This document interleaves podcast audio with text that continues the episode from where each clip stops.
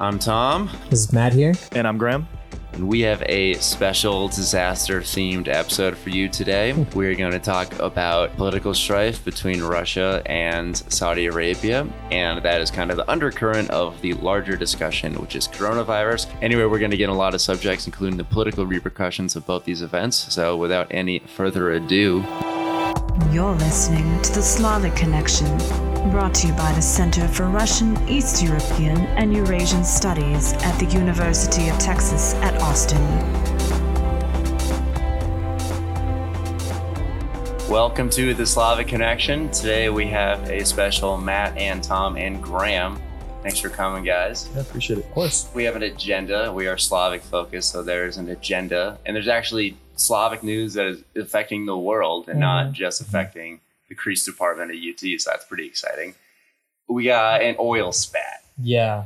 Matt, you want to? What do you, yeah. how do you want to go about this? Yeah, I can kind of. Yeah, I'll give us kind of the general sense of what's going on, and you know we can obviously talk about it. So, uh, the OPEC Plus deal, as it was called, fell through. Uh, Which do you want to explain OPEC Plus? quickly? the i- idea is that OPEC, obviously the Organization of uh, Petroleum Exporting Countries, is a cartel. But to control oil prices with you know the rise of other oil producing states outside of the, the cartel like Russia, they need other countries to also cut for them to still be an effective cartel. So there's been kind of this arrangement since at least 2014, but really informally much longer, where um, Russia, most of all, but I think a few other countries outside of OPEC also agreed to cut to basically participate in the cartel. And so they had an agreement whereby the OPEC countries had cut production and also Russia had cut uh, production to support prices. And basically that deal, which had existed for uh, several years, um, it went through it went through a, a phase around, around 2014 where it all where it fell through, and uh, there was a very different Saudi Arabian uh, oil minister at the time who wanted to wage war against U.S. shale, but uh, they kind of cut his holy war against U.S. shale short economic. war. economic and so it, we didn't i mean the the the low prices the prices dropped into the 20s for a little bit but they weren't long enough to to really shut down the shale industry now what, what looks like and based off the reporting that we've seen it was the russians who showed up at this meeting in vienna where everybody thought that they were going to just renew the deal keep it going and the russians go up to them and say um, no, you know, we don't think that this is our interest. We think the long, what's in our interest long term is to go down U.S. shale, you know, oil producers, which is just if you look at the graphs, it's just Mhm. keeps going up and up and up, and they're just eating more and more of our market share. And if we don't do anything, we're just going to lose more and more market share. Right. And so it was really the this was all the brainchild apparently of Rosneft, Igor Sechin, who is the CEO of Rosneft, and he kind of presents this to the administration, and eventually they go and present it to OPEC. Apparently, Saudi Arabia, first of all, was just stunned that they were doing this. They didn't know what to say. The negotiations fell through, and then once this happens, then it's basically like, well, we got to go along with you Mhm. now. If you're gonna, we have to join the same price war. And so um, uh, Saudi Arabia immediately kind of upped the ante. They said that we're going to increase production. We're going to flood the market too. And so now this is it's uh, really a, it's kind of a funny. It's mainly a spat between Saudi Arabia and Russia, but the the target is Right. actually the United States. And the failure in that, so say oil is around forty-five dollars. Shale is pretty uncompetitive at forty-five. Yeah. You're already eating into U.S. shale. Yeah. If you go to thirty dollars, like shale is still uncompetitive. It doesn't really change the U.S. math that much. Mhm. It completely changes the Russian math, which Yeah. jump in. So right, the Russian budget, the federal budget is only balanced, I believe, at forty-two and a half dollars a barrel. So anything if the oil price falls below that, that means that the Russian government is running a deficit, which is bad for the ruble. It makes the ruble weaker, and it, and it, it- The ruble can get weaker. yeah, oh, it can get even it can get even weaker, and so that's kind of the the main danger. And Putin has also had this whole ideological thing where he doesn't like to have external debts. He doesn't right. He doesn't want to be indebted to other Right. countries, and so and there's also this. I mean, obviously, the the average production price for countries, particularly Saudi Arabia and and Russia, countries like that, the average price of extraction is basically a state secret. Mhm. And so socially, Russia needs of that 42 and a half right now. But the actual cost of production, a lot of reserves will go off, particularly offshore um, traditional reserves. But but kind of still, there's there's other reserves that are very easy to extract where that where the price is more in the 20s. So the idea is that they will continue to pump. Uh, Saudi Arabia, on the other hand, one of one of those numbers is lower and the other is higher. Socially, their budget is only balanced at eighty dollars a barrel. Mhm. So Saudi Arabia is really hurting right now. But on the other hand, their actual cost of production at their famous traditional fields is as low is rumored to be as low as eight or nine dollars a barrel. It's nothing. So they can get this oil out of the ground and into barrels for just nothing. There is kind of that tension. With all that in mind, and so this isn't to say that anyone who produces above a certain level is going to shut down shop. Like you said, there, everyone has access to cheaper fields and more expensive fields. Yeah. It's, you know, the Russian Arctic projects are going to have to be put on hold. Yeah. It's the Saudi Arabian, I guess their more social things are going to actually be Yeah, disturbed. Exactly. With all this in mind, who do you think can bear this price war more? Because it's definitely, it is self-defeating for both of them. It is not really making their enemies weaker either. Yeah, I mean it's just a classic game of chicken. It's it's just very funny. It's uh, you know it's a it's a machismo deal at this point where now Russia just that each side wants to show that no that we're stronger. No, we'll hmm we'll we'll we're we're we have a stronger hand in the situation. And but there's arguments on both sides Right, as we just pointed out. Right, uh, Saudi Arabia has the social vulnerability. Russia has the the, the factual vulnerability of how expensive a lot of its reserves are.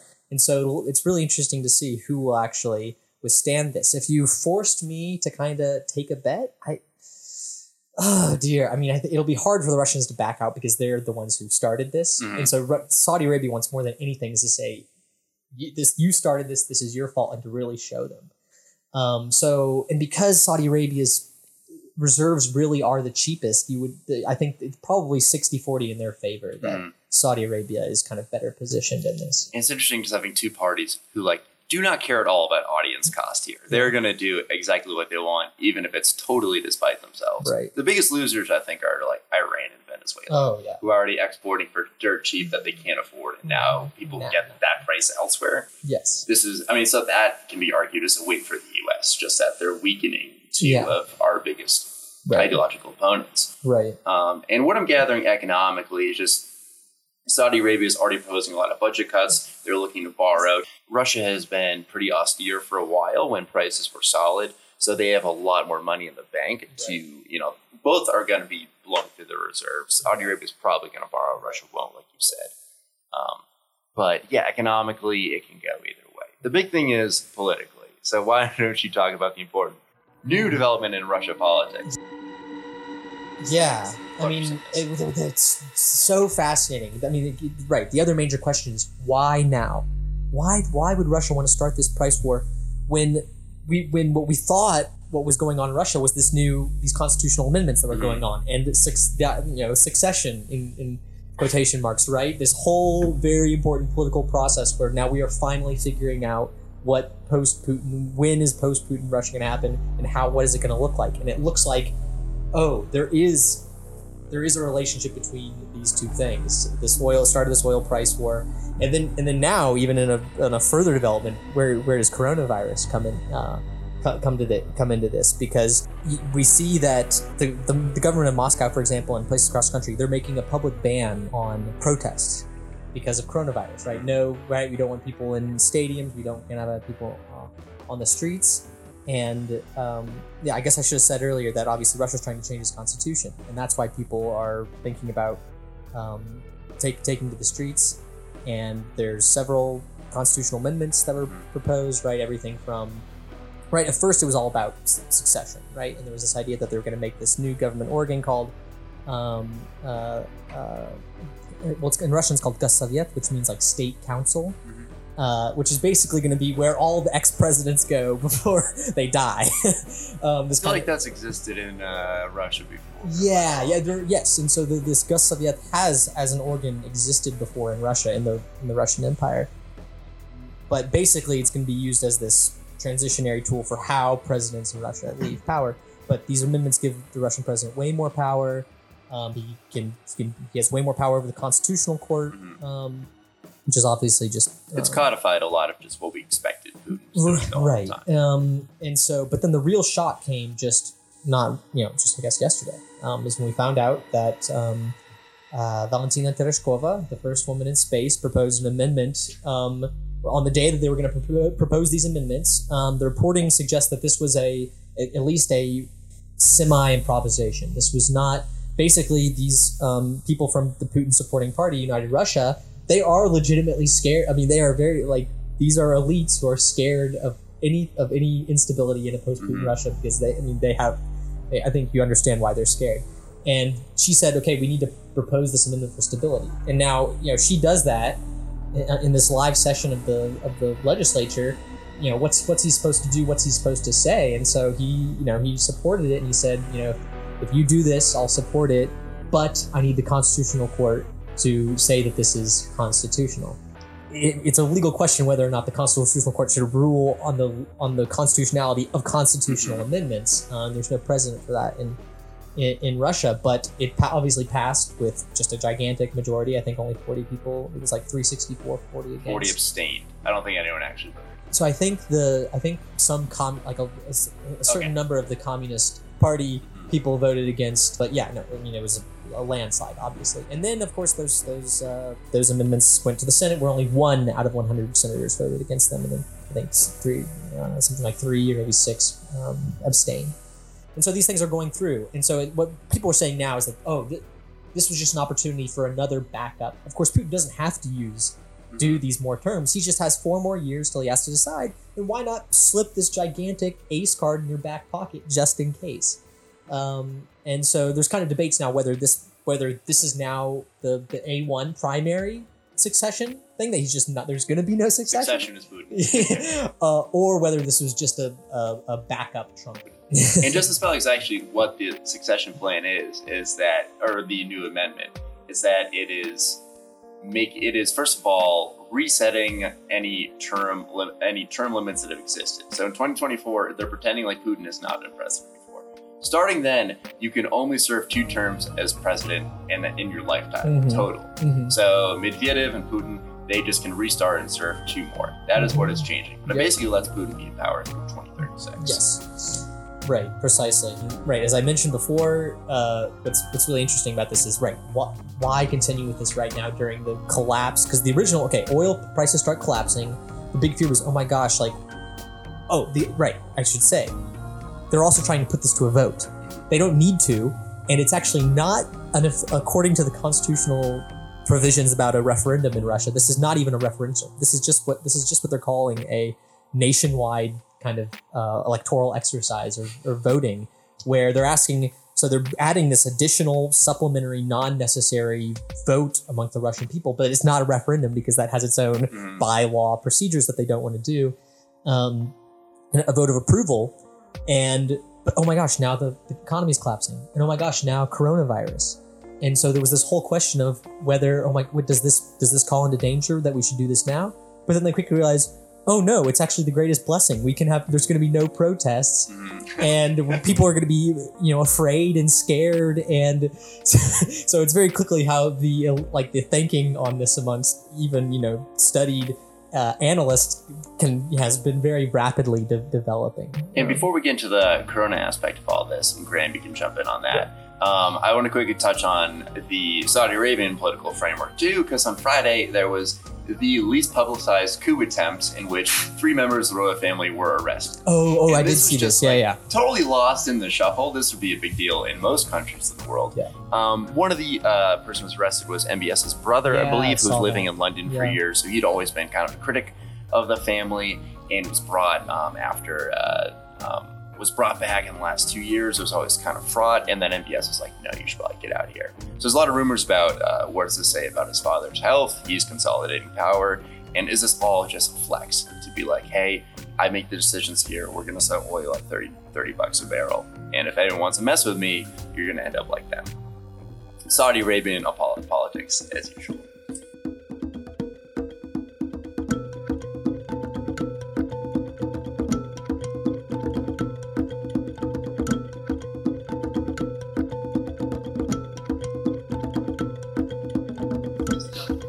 And so, as we jump into coronavirus, our research team just let us know that WHO has just declared it a pandemic. So, does that mean anything to you guys before we actually dig into it? Yeah, I mean, just uh, for uh, I guess for nomenclature purposes, I know we were talking about epidemic versus pandemic. For anybody who's not, you know, great with that, epidemic is obviously just something that affects a community or a region, kind of more specific. And pandemic is, you know, other countries. It can affect basically, as Matt said earlier, anybody. You know, any person in the entire world can be affected by it. So, just that word, I think it was already kind of at that level, obviously, but putting the term to it is going to really impact public, you know, reaction to this. Um, I was watching a doctor on a radio show last night. Actually, was talking about how yeah, three weeks ago, uh, Italy, three four weeks ago, Italy was you know fully functioning, doing whatever. Uh, three weeks later, it's completely uh, flipped on its head. And you mentioned before the show started, we've got over a thousand cases in America now. Um, but it's really, uh, you know, uh, on especially on uh, on the right side of the political spectrum, a lot of people are saying, well, you know what, the virus itself is not, you know, the the mortality rates are being over dramatized or dramatized, um, but it's not really obviously the virus that's going to be the issue. Obviously, economically, in Europe, it's already been huge. Um, in the U.S., we've seen, uh, you know, our a lot of the stock indexes and all that just take a hit uh, for sure. But um, I know, like, yeah, and, and, it's crazy. You see now, like, the sporting events, you know, in uh, Serie A in Italy mm-hmm. is just, you know, no fans. Right. Right. They're talking about the same thing in the U.S. We've had, obviously, everybody on campus is talking about school shutting down. That's a huge thing right now. So, uh, you know, the Ivy League just canceled their uh, tournament just like yeah. halfway through. So, um, it's kind of crazy that uh, I, from what I'd heard, um, just timeline wise, the, the, the doctor that I listened to was saying that he thinks it's going to be maybe like it could be even three to seven more months, something like this, which is kind of crazy because if that's the assumption, we've only been experiencing this since January. So um, he expected it to get a little bit worse, um, and you know there's a bunch of different projections. Um, but it is crazy. I mean, it's obviously February 26th that was spread to South America, Sao Paulo, Brazil. Uh, got hit, and now it's in Peru, it's in Chile, it's in Colombia, yeah. it was in uh, Paraguay as of uh, Monday. So uh, this thing definitely can spread a little bit, but yeah. Why do we think that non-Asian countries there just seemed to be this like invulnerability and right. early they were just like uh, if that's in China, that's never going to come to that come to us. And yeah. I mean, I think people were looking at SARS being like that was very contained. I think yeah. global travel from China was maybe a twentieth of what it was then. Yeah. Oh yeah. Why do we think that everyone? I think people were happy. I seriously mm-hmm. think people were like there was a pride in the fact that we were healthy and they were not. Right. Why were why was Western Europe, why was the US, why was South America resting on the laurels and not doing anything? Yeah, I, I think it, it honestly, you know, you look at how a lot of people in the West don't have a ton of ex- experience in the East. They don't know how things work as well. But with with this virus, I think a lot of people assume, oh, well, that we inherently have better infrastructure, we have better health services, our government reacts to things quicker, without actually knowing the biological side of the virus that we're dealing with. Mm-hmm. Right. So, you know, if this isn't a bit more of a wake up call for that, obviously, I mean, I'm sure we'll hop into it a little bit more, but there has been, um, you know, violence, some uh, stereotyping about even uh, in America, all over the world, though, Asians all over the world, just some stuff that's not, you know, the most intelligent, you know, analysis. I, I think China had to release like a memo to Russia saying like, please stop profiling yeah. our citizens on your subway yeah. or something like that. It's becoming so severe. Yeah. The flip side of that, though, is wouldn't you want your government just coming up to everyone and taking your temperature, like in yeah, this situation. perfect. Yeah, Russia was, Russia was the most extreme and has been probably one of the most effective in blocking and containing this. Yeah, but I don't know how long Russia's. I mean, I think it will continue. Russia has a gigantic land border with mm-hmm. um, China, and there's been all kinds of travel between the two spaces. So I, I think it'll continue to grow. Um, in general, I am very, I guess you would say, bearish about this thing. I mean, I think it's going to be really bad. I think that this labeling of a pandemic is really important for for thinking about the economic kind of h- how we should think about the economic uh, um, consequences of our response. Now that the WHO has basically said that everybody at some point will be exposed to this virus, they're basically saying that this is unavoidable. So don't, I mean, right. yes, try to ca- limit for the purpose of, again, what, this idea of um, uh, not overflowing the health, public healthcare system. But because everybody's going to get it, you shouldn't be taking ridiculous, over the top things to limit the spread because mm. every everybody's going to get it anyway. So don't hey, probably don't shut down the New York City Metro because everybody's going to get it anyway. Mm. And doing something like that might you know limit the spread in certain ways. But is it is that really worth the economic consequence if we've already admitted that everybody's yeah. going to get it anyway? So you know, I think that even if we're if some of the you know, we obviously us three we're very lucky that we're not the um, risk. We're not at risk for you know being right. seriously harmed by. But I think that the economic consequences of coronavirus will be just gigantic. If you know the the the total shutdown of Chinese cities where there's nobody on the streets, there's no there's hardly mm-hmm. any economic activity taking place. If that's coming to Italy and that's coming to the whole Western world, then yeah, I mean, this is going to be a gigantic recession. And just to, to tie in what we were talking about earlier with oil, um, to kind of make this more clear, this is really this is in number in number two. We've only had one case kind of in history where we have seen a gigantic increase in the oil supply during a climate of macroeconomic decline. That was the Great Depression. That was when Texas oil in the 1930s was taking was shooting the supply way up when it wasn't needed when the economy was was depressed.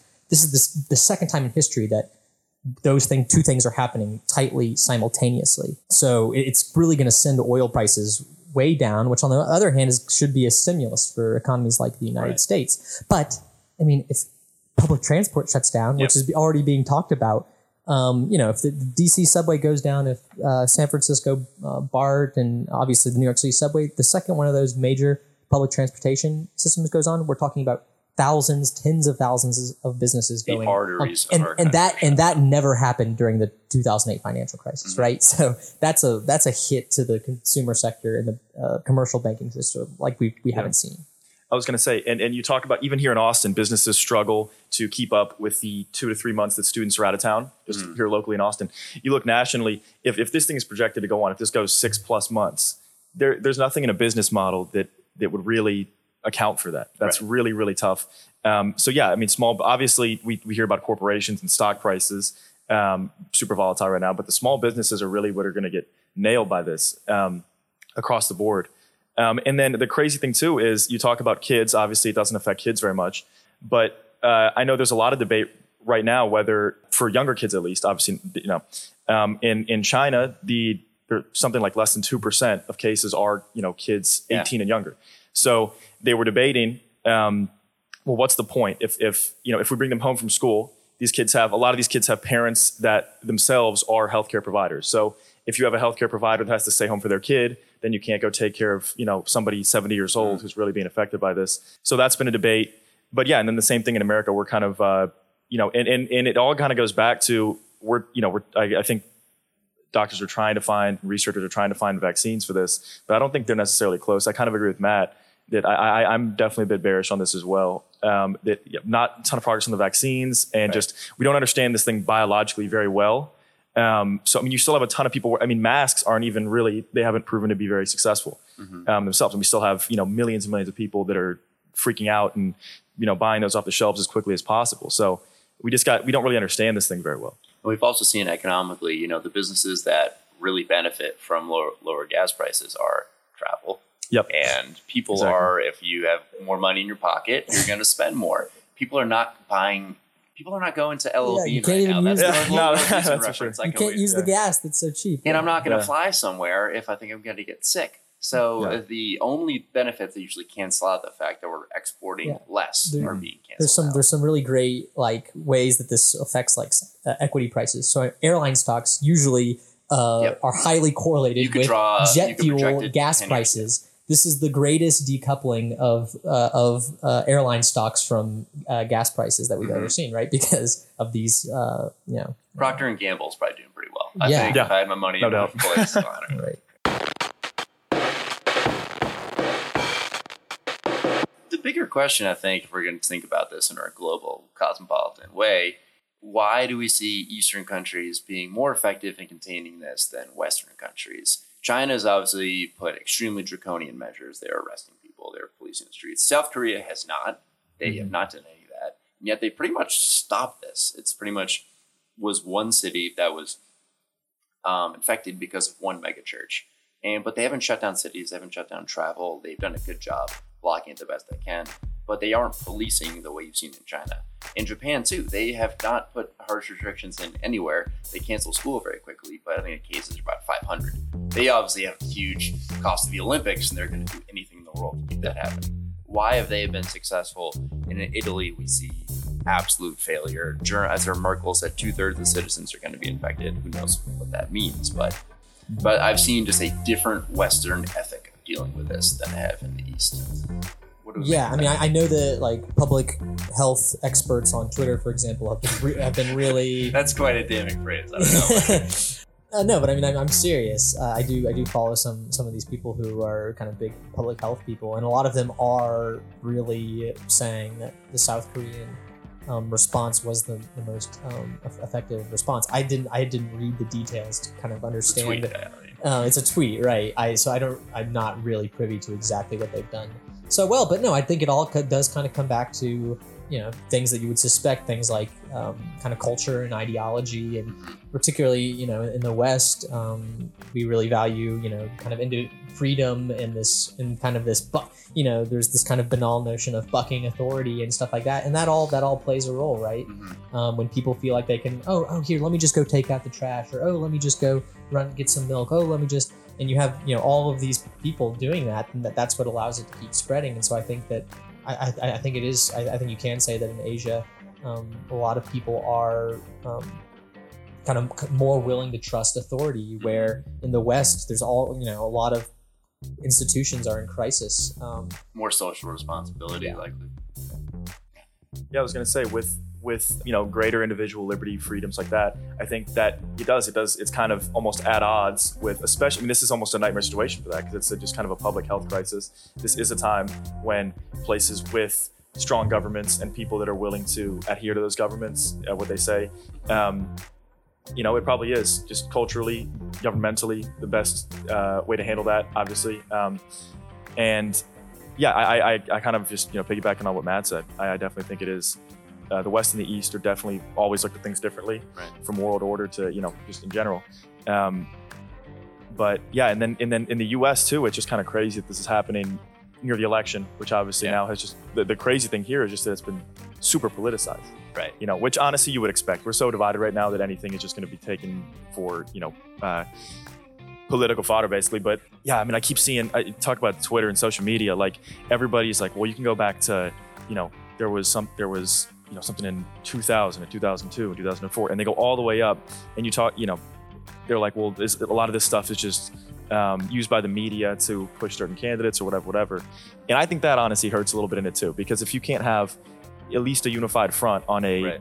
you know public health issue then that's you're hopeless right that's And if you're using like congressional elections too in your Yeah. database for Yeah. being propaganda, like that's every other year. i was gonna say that, well that's really what it was yeah i was like I saw one that was like, yeah, SARS is 2004. It's like Yeah. SARS is 2002 to 2004. yeah exactly So, I mean, these things last pretty much have an 18 month window. Like, if you're Mhm. actually going to start talking about it, stop talking about it. Yeah. And like, no one's talking about Ebola in the DRC right now, too. No. Killed like 3,000 people. yeah So, there's an and and, and that, epidemic all the time. yeah. And, and i think that's the funny part. Like for me it's um it, it's funny that we're in the early stages of this and i know that a lot of universities are saying like hey we're not going to resume classes until um you know take an extra week after spring break or you know april 6th or i mean yeah what makes you think it's going to be any Right. better on april 6th man like the, Yeah, as you the said opposite. I- these these these things Right, are yeah. gonna these epidemics are not gonna go away in a month or two right this is gonna be a year year and a half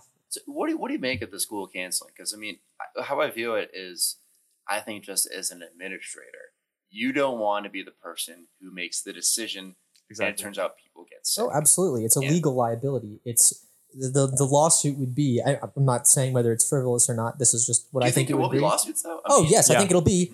Oh, you failed to shut down your school in time. That's gross negligence, Yeah. and you endangered. You one of your responsibilities to look after the health and safety of uh, your, your student of the students and faculty who you know work and, and Right. paid pay to attend this institution, and you failed to protect them. That's what the lawsuit is going to look like: gross negligence, and so I think that's why they ha- that they feel forced out. But they're basically forced to do this. Um, and now that other public institutions are doing it, I mean, it, UT and it's just it's going to have to. Yeah, I was gonna say. I mean, I'd just like to preface it by saying, you know, I definitely don't envy the position that our administrators are in. You know, President Fenves, everything like that. yeah, That is a tough situation Right. to be in, no doubt. Um, obviously, they're watching. We've had, uh, I think A and M. What is it today or yesterday? Said that they were going to be a week after spring break. Mhm. Um, and so obviously everybody knows about Harvard, Stanford, Rice. I mean, NESCAC schools no one cares about, but my hometown. Really? Okay, there we yeah. go. Yeah, add that one to the list. So I, I mean, it's uh, it's definitely a little bit crazy. I, I, I kind of agree with Matt that I'm not 100 percent sure how a big thing is just you know as an undergrad here taking these classes is like um, obviously there are some classes that transfer better online than others. Um, Yeah. So if you're taking a class that requires a lab or you're doing something more hands-on, how are you supposed to? And, and and I know at an elementary school level, they've taken what they've the strategy they've used is they've said, all right, let's take like a week off or you know three day, three five days off, and we're going to use that time to train our teachers to say, hey, this is how you guys are going to uh, adjust to this, and this is how you're going to start teaching your lessons from now on, um, and how to use online platforms. Uh, so um, I think one, yeah. So it's just going to be, it's definitely going to be uh, something that we're going to have to adjust to. But again, the efficacy of it is going to be a little bit tough. I do think it makes sense. A lot of people were talking about it, it's after spring break. I definitely think something has to be looked at because kids are, you know, I mean, I'm going to travel. I think a lot of other kids are going to travel as well. Yeah. There's no way to stop that. Um, so particularly, I mean, you look at like uh, it's kind of crazy that spring break season is coming up, and Latin America is one of the least affected places, right? So that's How's this going to spread? Right, exactly. So you're going to have more people saying, "Oh, that's you know whatever. I'll go to you know Mexico. I'll go wherever." Mhm. Um, so you know we'll see how that works. But yeah, That's interesting. Saying like people are going to travel, we can't stop that. I was Right. talking to someone close to me. I won't say their name, but it was my brother, and he was just like, "I'm gonna get. I'm probably gonna get sick regardless, and we have Yeah. plans for a spring break, so I'm gonna travel because it doesn't Yeah. really change my math." Mhm. It's like that's true, but you're changing everyone else's math because sure. like you are increasing the chances you're going to get sick now. So you're starting a Right. spread potentially earlier, which is more stress on our public health system. right. Which and yeah, and the worst part is that that a a big you know I talked about how biologically we don't have a great understanding how this works. A big aspect of the virus is that people have been shown to spread it and have like the highest levels of the virus in their bodies, sometimes even before they have symptoms. Mhm. So you could have somebody spread it to 5, 10, 15 people, and then three days later they're like, oh, I have a cough. I think I might maybe, you know. So by that time, that's what I think that's what public health officials from the beginning have just been horrified of. Right. Which is the transmission of this is crazy. Right. And I, I know there was a great piece on Vox.com, and I think it, you know, the graph, at least from it, certainly like went viral on a lot of places of, right, what what's the utility of, okay, okay I'm going to get coronavirus within the next, you know, at least five, six months eventually, We'll right? Get it now rather than later. um, why not just get it now rather than later? And right, and it's exactly this question of trying to flatten the stress on the public health system as much as possible. So Mhm. you know, somebody thinking, um, you- no, way, you know, it doesn't matter for me. I'm not at risk. Why can't I just travel? It, right, it's exactly this question of who else you're going to affect and how do we spread the burden on on the public health system and hospitals as thinly as possible because we do not have open beds in American hospitals um, to the extent that places like South Korea. Oh, that, that that is one of the things that South Korea did really well is they had a lot of. Uh, it was like one of the highest proportions of hospital beds per capita, right? Mhm. So things like that. and China could build a hospital in you know, Yeah, 10 yeah, I days. saw that. Ten Well, days. sadly, Yeah. Well, collapsed. collapsed. Yeah, exactly. I saw that. Yeah. You know, ten thousand stay up when Yeah. it collapses. And I know, think I think the that facility itself was made into a hospital, but I think it was built in 2018. Oh, Really? wow. Yeah, so it was it was built within the last couple of years, uh, which people are kind of confused as to why it didn't architecturally stand up. But that's a definite, you know, it's very sad.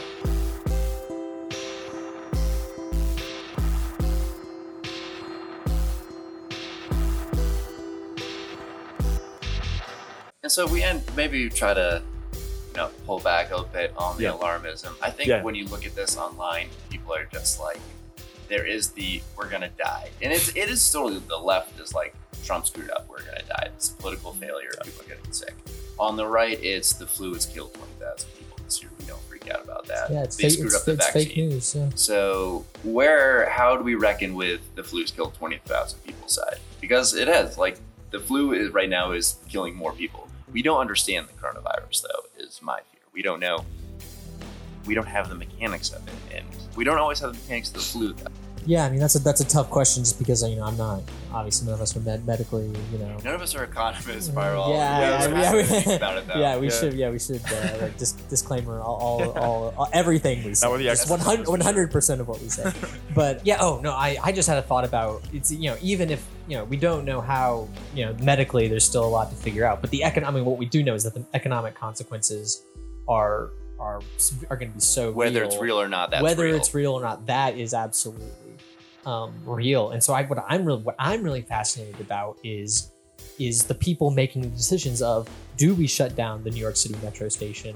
Who they have to clear that decision with? Mhm. Because those are the kinds of decisions that you're going to have pu- public health officials saying one thing. You're going to have uh, the business economic community saying one thing. These are these things are going to have to go to people like the presidents Mhm. and governors, and they are going to have to put they are going to have, you know, these elected officials are going to have to make these gigantic value judgments of cause a recession or cause X number of more deaths. which is probably going to In- cause a recession. Yeah, right. Which is good. Yeah, yeah. so so i mean I- and it's it's, it's going to be from almost even from a kind of a philosophy standpoint it's almost like the trolley problem or something it's like Yeah. some it's some, like some moral dilemma of what amount of economic um because oh because people die when the gdp contracts right i mean that that there's a direct correlation there too When they- Unemployment goes up five percent. You know, yeah. I, I can't remember the stat but it, it was in the movie the big short but like for, exactly what I was quoting. yeah, we, yeah for every Forty thousand people die. yeah, 1%, right? exactly. Brad Pitt, you know, getting serious. Um, right. So, so people die just from the economic contraction. Um, and so, right, you know, who, who's going to walk into Governor Cuomo's office or you know Governor Abbott's office and say, you know, this this number will die from coronavirus. This number will die from the economic contraction of the of the steps we need to take to try to slow the spread of the virus. Yeah, I was going to say just to add on to that, um, I, I can definitely sympathize with aspects of both sides. Right, there is obviously frustration that uh, people on the left feel that the Trump administration, uh, for public health, like emergency relief and things like that, is taking a step back from that. Um, and on the right, I mean, it is you you, you people have a tendency to. Uh, I mean, it's a lot why a lot of people have even issues with climate change or things like that. That if it's not right in front of me, or if it's not evidently apparent to me, then why should I? You know, it's like, well, I heard that the mortality rate's like you know anywhere from 0.6 to 2%, and it's mostly immunocompromised people. Mhm. So why should I care about this? Um, and I think it just takes, you, you have to kind of look beyond that. I agree. But, you know, economically, it's going to be big. And in terms of comparing it with the flu, um, we were comparing it, you know, well, this is how many cases we have compared to the flu, like, you know, all this. And, but that was only three weeks into the virus, you know? So again, you just have to look at how this thing's going to play out. And I think, um, yeah, I definitely don't want to be an alarmist or say anything like that, but there's no indication that this is going to all of a sudden just stop. So, uh, and obviously, we have years and years and years of experience with uh, the flu and how to treat that. We have just so behind on how how you know to really look at this uh, virus. So, um, there's no reason to believe it's not going to continue to grow, and I Mhm. think it's going to definitely exceed the number of you know f- uh, flu cases for sure. So. What is going to be a disaster to the economy? Because you can you can be I have a sore throat, I don't feel great, but What are you I- doing? yeah, no, no, no, not me personally. Yeah, I was gonna say hypothetically. You know, I wouldn't, I wouldn't want to do that to you guys if I was doing that. But hypothetically, if if you're just feeling a little bit under the weather, you're like, you know what, I'm not going to get a sandwich today. I'm not that hungry. You know, if fifty thousand other people are doing that in your city, Right. then you're, you know, these shops are gonna get crushed. So And if you eat everything, brother, that I'm telling you to eat, you'll never need a doctor no more. I think the another the other interesting angle on this for from kind of an international uh, standpoint is the kind of the strategic communications and um, ideological messaging, and then even as far as things Yeah. like fake news revolving around this. I remember that when it started, there were uh, certain Russian politicians were saying, "Ah, you know, this is obviously uh, an American bioweapon Yeah. uh, created to uh, wage war uh, against against China." Um, I wonder how those people- Obviously. right? Yeah. So let's let's tank both those countries' economies, and they they think somebody else is going to wind up better from that. But you know, but then even in the United States, we have we have elected officials who are calling it China coronavirus or Chinese coronavirus. This racist, right? I mean, that's not a Mhm. medical term. It's basically a, a racist um, labeling of the virus, but for a strategic Right. communications, messaging, political p- political purpose. And so I think that as this thing kind of continues to grow and have its economic consequences, there's going to be the blame game, the political, geopolitical blame game. And so I'm, I'm really interested to see how that shakes out. I think I like that you brought up trolley problem because you know all the college freshmen in the world can solve it. Actually, ah, yes, of course. Uh, Yeah. but, but the big thing is, I mean, Yeah. I think a politician making a decision that is going to cause an economic problem versus making a decision that is going to cause a viral problem, you feel way more responsible for the viral one. I feel like economics, it happens all the time. It goes up and down. There's a little like hands off. It's funny. I can I can hear somebody in my head say, making the exact opposite case. That whoa, you, what you can really control control the economics. Viruses you can't control. I control. got an that. That A in trolley class my freshman year, so pretty sure. philosopher Uh, over yeah. Yeah. Uh, do we have any last words on oil or Corona? This is a fraught week. I was just gonna- Fantastic for podcasts. Yeah, but- I was going to say it's definitely going to be for podcast. Uh, I'm just kind of curious to see when this all does blow over, um, in however many months that's going to be, uh, what what kind of China's response and how China looks in the months afterwards. Um, Uh, obviously, they've been struggling a little bit with the whole One Belt One Road initiative in the past you know few years here. So um, I I'm just legitimately curious. In that, what is it? China 2025, China, right? Yeah. yeah, I'm legitimately curious to see how they respond to this um, when they're so used to, you know, China's such a power. They're an economic giant Yeah. over there, and this is really, you know, we thought SARS, they thought SARS was bad. This is going to be totally different. And the the fact that this is spread on an international level is just kind of they're losing face everywhere. Mhm. You know, for better or for worse, uh, or you know, but yeah. So I'm curious about that. Yeah, I mean, while I, I definitely think that the, the the formulations China coronavirus or Chinese coronavirus are absolutely racist, I do think that um, that China will still receive a lot of pressure and criticism for its handling of this, and kind of, and I, I know that you know in, in Europe and you know in other places in the world, there's going to be this idea that it was you know the Chinese system and the Chinese government that really that allowed this to happen and they're gonna and there's gonna be a lot of games. So i really anticipate china to kind of launch a you know a, fairly robust for chinese standards kind of information and strategic communications campaign to kind of say hey look wait we, we've shut down these open air these wet markets and we've done this and that and it, it won't happen again. And so i think that you know china is generally a country um, i mean it's trying to um, to to make the appearance that it, it learns from its mistakes. And so I think that they they're gonna they're gonna try to they, they will make progress on that. Um, I definitely do expect a political reckoning in Europe over Yeah, this. yeah. You, this is a hard thing to keep your job during. That also shows why how Xi is so strong. Like this has all happened, and people are like, "Hey, did he do the best job with this?" Like in China, in other countries, this would be like a revolt. Oh yeah. and it's just well, they can't go outside, so it's not happening. Guys, this was great. Hopefully, next time we speak, well, maybe there's worse news. It's more fun. Yeah, yeah, I don't know. Um, it's but great. yeah, hopefully things get a little better. But thanks for coming. Yeah. sure. Thank you, Tom. The views expressed on this episode do not necessarily reflect those of the show or the University of Texas. Please visit slavexradio.com for more information. Thank you for listening. The Slavic Connection is produced by the Center for Russian, East European, and Eurasian Studies at the University of Texas at Austin. Thank you.